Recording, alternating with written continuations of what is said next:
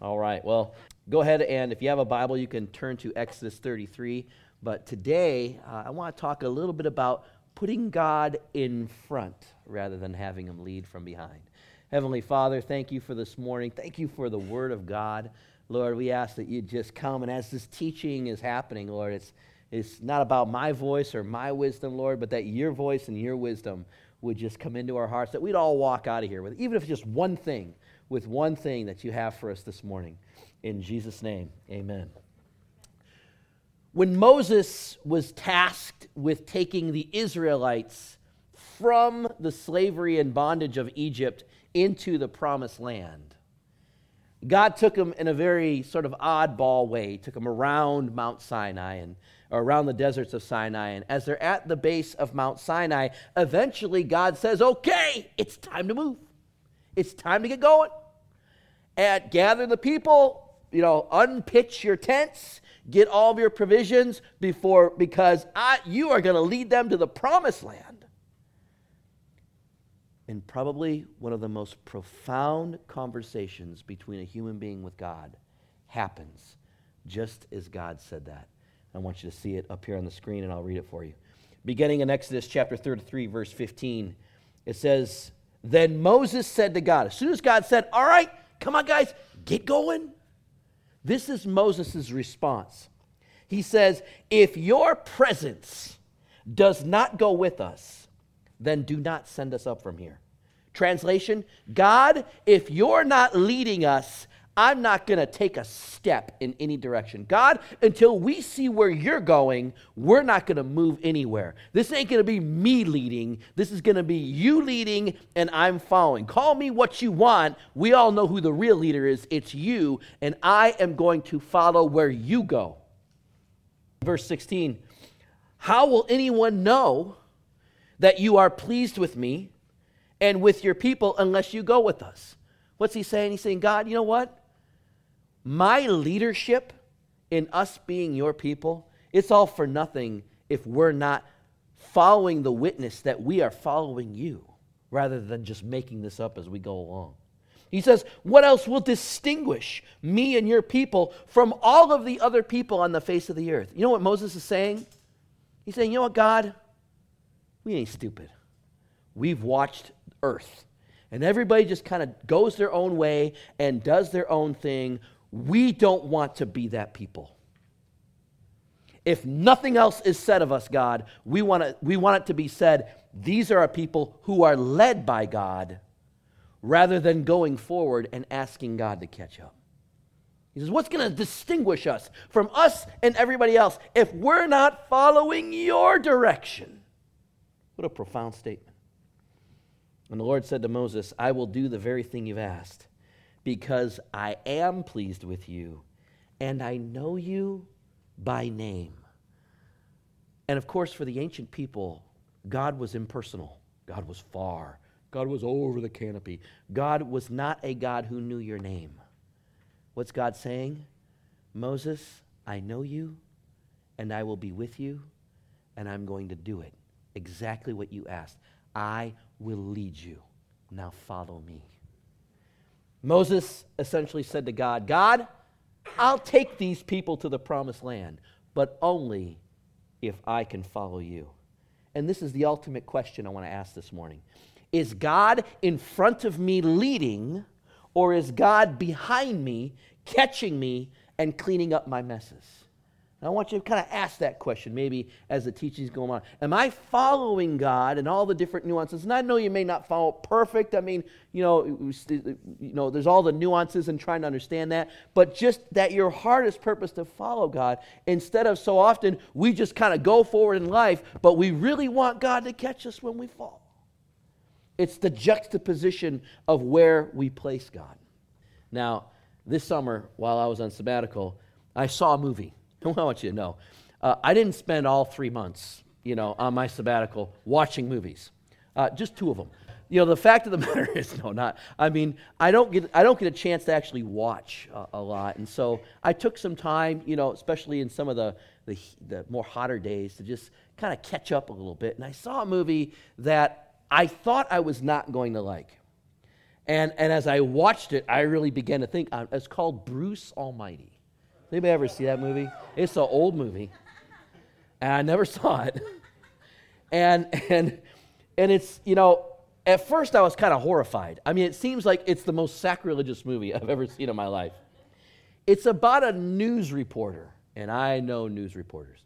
It's about a news reporter who was kind of the really the one of the most selfish, egotistical dudes on the planet. He doesn't get his way, so he gets mad at God. Ding, ding, ding, sound familiar? He doesn't get his way, so he gets mad at God. He has a breakdown on the job, so he gets fired. His girlfriend calls him on his extreme selfishness, and he gets mad at her. And finally, he tells God, I'm through following you, and I'm through praying to you. And honestly, this cycle sounds about 80% of the people I come in contact with. And so God, as Morgan Freeman, challenges Bruce to do better. You know what? You think you can lead? You think you can step out in front and take the charge? I'll tell you what. Not only am I going to let you do it, I'm going to give you all my powers. You can be God for a week or a month, however long it was. Now, for most of the movie, it's almost predictable what's going to happen. Uh, all of our fantasies about having God's powers are really displayed in the movie. He, he takes on the bullies, right? And he beats up the bullies. He blows wind up a young woman's skirt. He humiliates his work rival. And eventually he orchestrates a big promotion, the promotion that he wants to get to go from news reporter to news anchor. Fittingly human, he uses all of God's powers for complete selfish gratification. And I almost turned it off. I was almost at the point where I was like, this is just, this is Hollywood and trying to figure out God again. And obviously, they did a horrible job until I began to look and went, wait a minute. They're trying to show exactly what many of us might struggle with if we had this kind of power. They're trying to show the selfish struggle that we all have you know, if we were to have that sort of power. And so at the moment when I began to realize that, it's kind of popped into my head. You know what? Am I following God or am I asking God to follow me? Because what happens when we tell God to follow us is we inevitably build the kingdom of me. But when we follow God, we build the kingdom of us. God wants to build the kingdom of us. So often in our flesh, we gravitate toward building the kingdom of me. Well, Bruce seems to be gratifying all of his desires, and then right in the middle of it, his girlfriend leaves him. You know, he, his ego gets huge. I mean, he's, he's getting proud and arrogant, and he ends up mistakenly kissing another woman. His girlfriend sees that, so she runs out and she breaks up with him. And all of a sudden, now Bruce is truly sad, and he wants to use God's power to do the one thing that God told him he couldn't do, and that is force somebody to love him, force somebody to like him, force somebody to do something they don't want to do, force somebody against their own free will. And so this morning, my first video clip I want to show from Bruce Almighty is that moment where Bruce is trying to force his ex girlfriend to love him. Let's watch this. Wait! Uh, how do you feel now? You completely lost your mind? What, are you drunk? Yeah, I'm drunk. Drunk with power.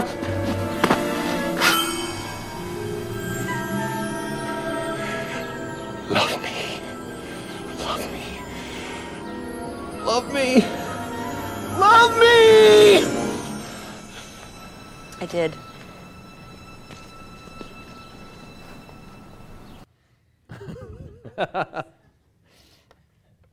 That was a great one liner, by the way. I did. And then walk away. Ooh, that was good burn. In the Gospel of Matthew, there was a wealthy young man who came to Jesus and he said, Jesus, how do I go to heaven? And Jesus didn't say, Worship me, sacrifice to me, da da da da, me, me, me, me, me. But he did say one thing. He said, Follow me. Put me in the driver's seat. Let me be your leader. Listen to my wisdom. Listen to my voice. Each and every day, follow me. Because you see, when we place God in front, the reward is peace, patience, and flexibility. And I don't know, if all of you have peace, patience, and flexibility like in abundant numbers, then just let me preach this to myself. But I could use more peace, I could use more patience, and I could be a lot more flexible. So, amen? Amen. Putting God in front requires three surrenders. It's surrendering so that God can get in front and we come behind. And the first surrender is surrendering the then surrendering the past, surrendering things that, are, that, that happened in the past that are still leading and guiding us today. And uh, the, the, the scripture I had first had was John 8, which is the woman who was caught in adultery. And I had written something really nice until I went on the internet and I saw a, a woman's blog who, who, was the, who was a woman who was caught in adultery and God used it, got a hold of her heart, and she just made a complete U-turn and, and repentance. And, and this is what she wrote in the wake of that. And I just want to read what she wrote because she said it so well. So remember, she, the woman's caught in adultery. All the men are ready to stone her, and Jesus says, Whoever is without sin, be the first one to cast the stones. Well, in an honest moment, rare for men, but an honest moment, they all drop their rocks because they realize they have sinned too. They're not qualified to be this young lady's judge. Fact of the matter is, is there is only one qualified to be our judge, and that's Jesus. So after they're all gone, he comes over and he stood up and he says to the woman, Well, where are your accusers? In John chapter 8, verse 10 and 11. Didn't even one of them condemn you? And she says, No. And Jesus said, Then neither do I condemn you, but go and sin no more. This is what the woman on the internet wrote. She said, Condemnation. Oh, the preferred commodity of Satan. One taste of it, and following God can become a distant memory. Satan will repeat the adulterous woman's scenario as often as you permit him to, marching you through the city streets, dragging your name through the mud, pushing you into the center of the crowd with a megaphone, megaphoning your sin, all with one purpose.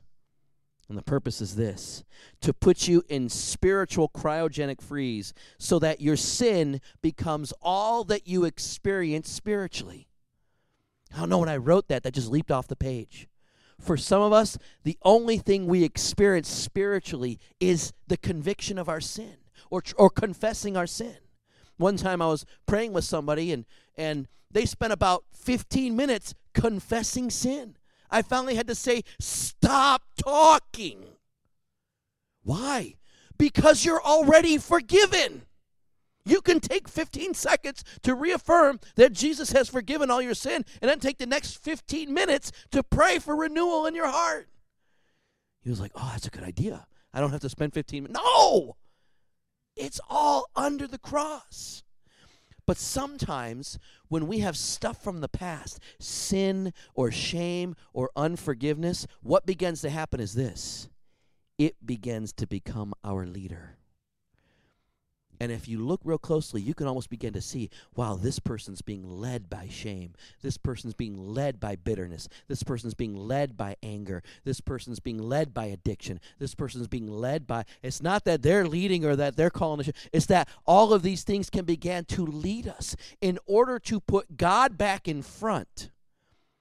A lot of times we have to see is there anything from the past that is leading us so that we don't make our decisions through that particular framework. Is the pain of, the, of a divorce uh, leading you? Is the bitterness over a bad financial deal leading you? Is a, a, a health thing, you know, all these things, they, they can take over and want to lead us and often lead us into extremely unhealthy things.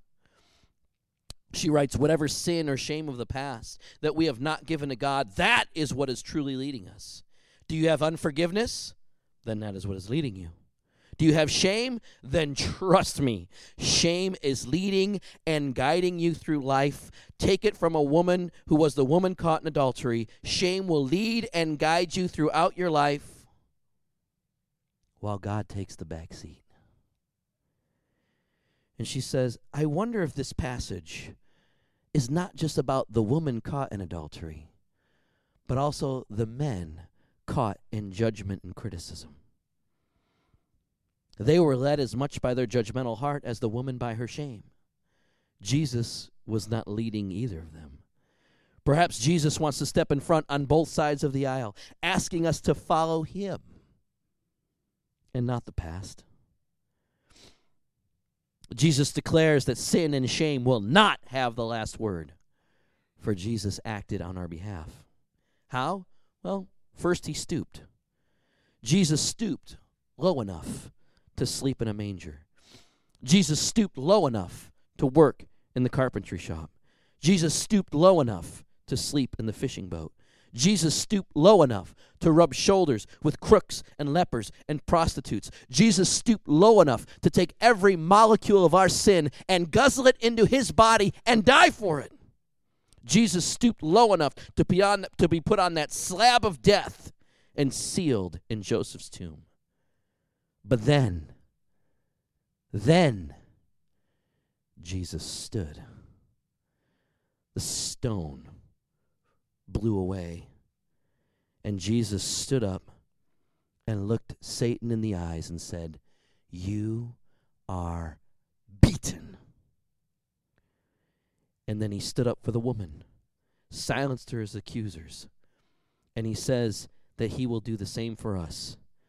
In Romans chapter 8 verse 34 it says that Jesus is in the very presence of God at this moment standing up for us. As I began to think about this, I said to myself, and this is the God who I have a problem following? And this is the God who I argue with over direction for my life? And this is the God that I wrestle with as to who's going to be first? He said, Follow me. He said, Follow me. So I tell you and tell everybody I want to follow Jesus without fear, without shame, and without the anchors of my past. I am the woman. I am the woman caught in adultery, and no stones can touch me for the stones are behind me, and Jesus is in front of me. Amen? Sometimes it's surrendering the past in order to put God back in the driver's seat. Sometimes it's surrendering the present, surrendering the now. And a lot of times that has to do with repentance. Now, repentance is one of those words they tell pastors don't ever say it in church. Because if you say it in church, everybody will get up, walk out, and leave. But here's the thing I think. You know what? Repentance is a beautiful word. We just don't know what it means. Do you know what repentance is? It's very simple. It's when you change your mind so much, it changes you. That's repentance. When God changes your heart so much, it changes you. This is how I see marriages on the brink of divorce come back together repentance. There was a changing of the mind so much they were changed in the process. This is how I see careers saved when people are on the brink of getting fired. There's a repentance, a changing of the mind so much that it changes you. Remember Peter? We talked about him a couple weeks ago. Peter spent the last two weeks of Jesus' life trying to talk him out of going to the cross.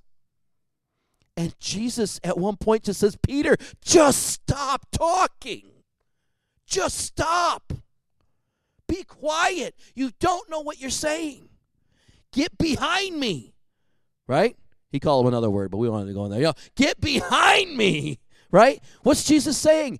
You said you would follow me. Now let me lead. Get behind me, Peter, because if I don't do this, you have no hope. Well, Peter couldn't keep his mouth shut, kept talking about how he would never deny Christ. Then he denies Christ three times at his trial. Peter is sad, dejected, depressed. And what does he do? He goes back to his old job. And the resurrected Jesus calls him from the fishing boat. Stands Peter, looks him dead in the eyes. The same stare I believe he gave Satan when he said, You are beaten. He looked directly into Peter and said, You are forgiven. And what did Peter do? He repented. He changed his mind so much, it changed him. God changed his mind so much that he was changed through the process. Not 50 days later, he was standing up and defending Jesus in front of the same men who crucified him. That's change. Amen? Third thing is this surrendering the future, surrendering the new which requires obedience. In James chapter 4, it's a little odd paragraph. Not a lot of people find this one, but this one's gold. Check this out. He says in verse 13, Now listen, you who say, Today or tomorrow, we'll go to this city, we'll move to that city, we'll spend a year there, carry on business, make money. Now, there's nothing wrong with making money. That's not the point of the passage. James says, Why, you don't even know what's going to happen tomorrow. Our lives were just a mist that's here today and gone tomorrow. He says, Instead, you ought to say, If it is the Lord's will. Translation, when you put God in front, if that's where God is leading, then we will do this and we will do that. But so often we can struggle with, oh, yeah, I'm, I just feel like I'm going to go here and do this. And here's the question I often uh, often ask people Well, what's God saying? I don't know. I don't know. Is that what God is even like? I mean, can you really, is, does he really say stuff like that? Like, you don't want me to move to Hawaii? You know, I mean, is that, does God say stuff like that? Believe it or not, he does, you know? And so a lot of times we can just almost be like, you know, and here's the thing sometimes we just got to stop. Just stop. That's what I heard for three months from God. Tom, just stop and put me back in front. And a lot of times in the quietness and in the silence, we can feel those little nudges, those little nudges that guide us exactly where we are to go. I was born in Detroit. I would not have picked that town. I moved to Seattle. I did pick that town. I moved from Seattle to Federal Way. I would not have picked that town. At the time I moved from Federal Way to Tacoma, then I would not pick that town. Now I would. From Tacoma to Bakersfield. I love this town. Keep my nose from going. No, I'm kidding. uh, you know, I mean, all these little journeys. Did I ever live in Hawaii? No. Did I ever live in some of the places I see in magazines I would have loved to have gone? Yeah, no. But I'll tell you this being led around from place to place as God leaves, two words no regrets. No regrets. There's peace in being in the center of God's will, even if He moves you to Barstow. No offense. Anybody from Barstow, you know? Trona! so finally, as we get to our story here, uh, the movie keeps going and going, and Bruce finally has that moment where I was like, okay, it's a good movie. You know, wasn't a good movie. Now it has officially become a good movie because you sort of see the transformation where Bruce stops leading from God from behind and puts God in front. Let's watch the second clip. You win! I'm done. Please. I don't want to do this anymore. I don't want to be God. I want you to decide what's right for me. I surrender to your will.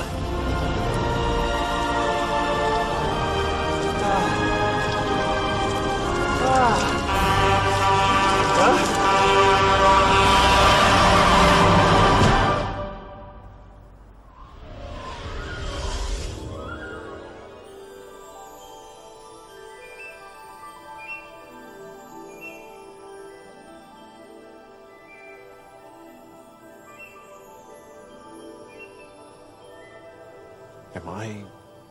Can't kneel down in the middle of a highway and live to talk about it, son. But why? Why now? Bruce, you have the divine spark. You have the gift for bringing joy and laughter to the world. I know, I created you. Quit bragging. See, that's that's what I'm talking about. That's the spark.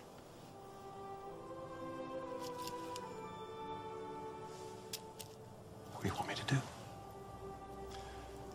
I want you to pray, son. Go ahead. What do you really care about?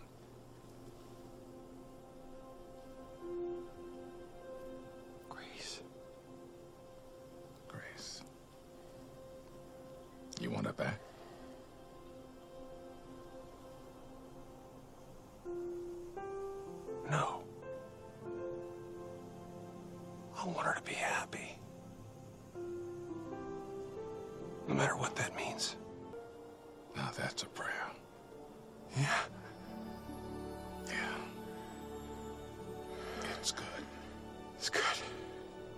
I'm gonna get right on it. Whoa! That didn't feel very good. Got a rhythm. All right, I got a pulse. All right, let's let him up. Yeah, get the backboard and brace. Bruce? Bruce? Welcome back. You're lucky to be alive, son. Someone up there must like you.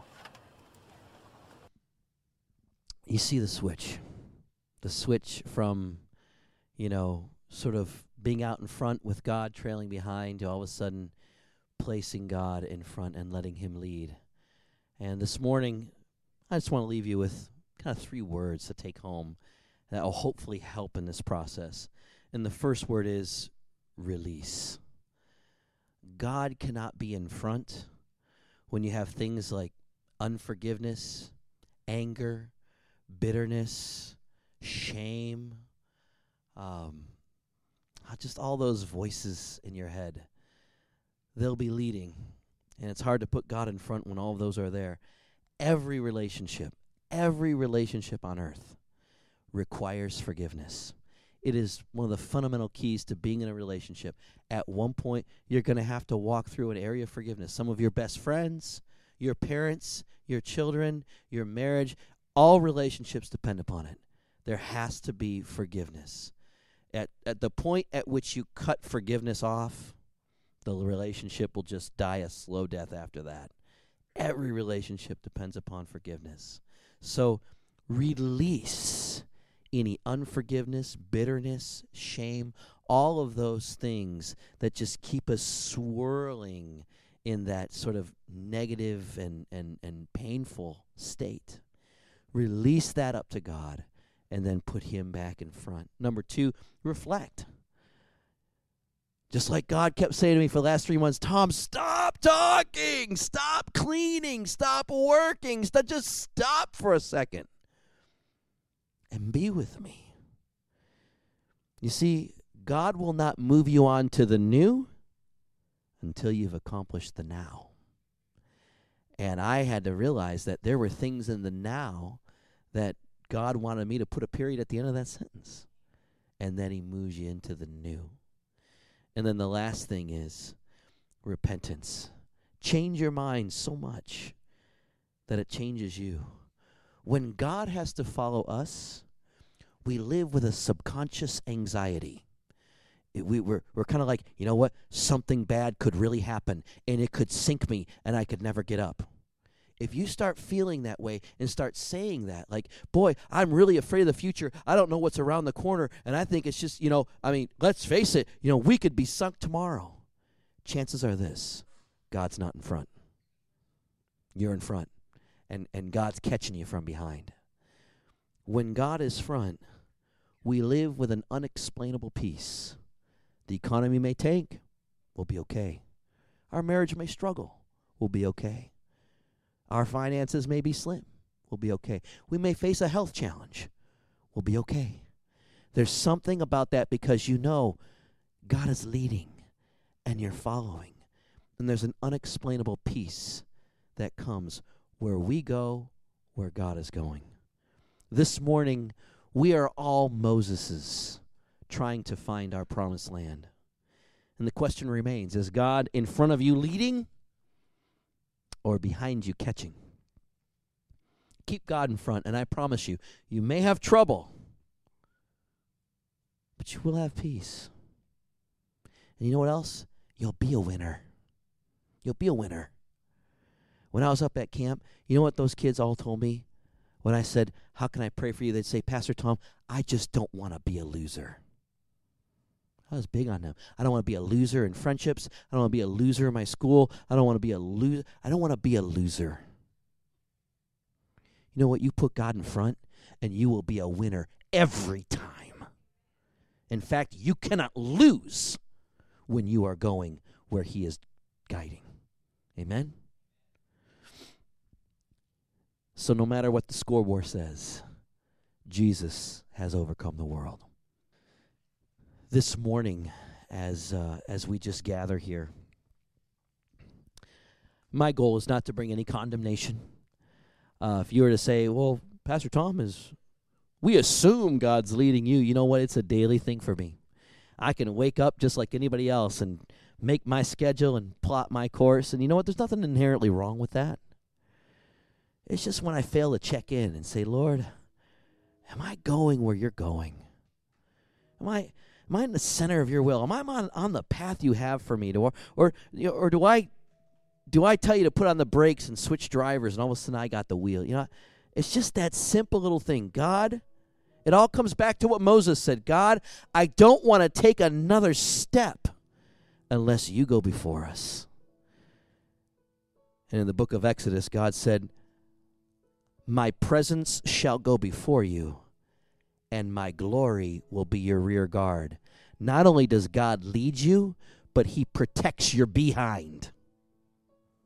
It's God's way of saying, I got your six. I can't think of any better place to live life from. To have peace, to be a winner, to make it. And at the end of our lives, to be able to say those two words no regrets. No regrets. So this morning, I'd like you to just bow your heads, close your eyes, and maybe allow a moment for the Holy Spirit to just show is there an area? And again, it's not a blanket thing. You may be allowing God to lead in some areas and not in others. The fullest blessing comes when we just surrender and allow God to lead in all. So this morning, ask the Holy Spirit, are there any areas where I'm I'm not allowing you to lead? Because if you lead, it's going to be awesome. If I lead, I could ruin everything. Second question. Probably one of the most important thing is God can't lead until we come to him in relationship. A lot of us we make a religion out of Jesus. We still think we have to do something to be forgiven. We have to do something to go to heaven. We have to do something to be a child of God. We got to do so. We got to do all these things and and Jesus says nothing you can do. I've already done it on the cross. It's that crossing over from being someone who thinks about Jesus, someone who thinks they may be a Christian, someone who thinks they may be going to heaven, to someone who says, you know what? I, I love God. I love Jesus. I'm forgiven. I'm going where He is, and I will never be perfect to my dying breath, but I will be forgiven. And if that's you, whether it's for the first time or you just like to rededicate your heart to the Lord this morning, I'd like you to look up at me right now and just signify that. Amen. Amen. Amen. Amen. Amen. Amen. Amen. Lots of, you know, let's just all pray this together. Say, Lord Jesus, today I put you in front. Thank you for forgiving me of all my sins. I make you my Lord and Savior. Fill me with your spirit. Fill me with peace. In Jesus' name, amen.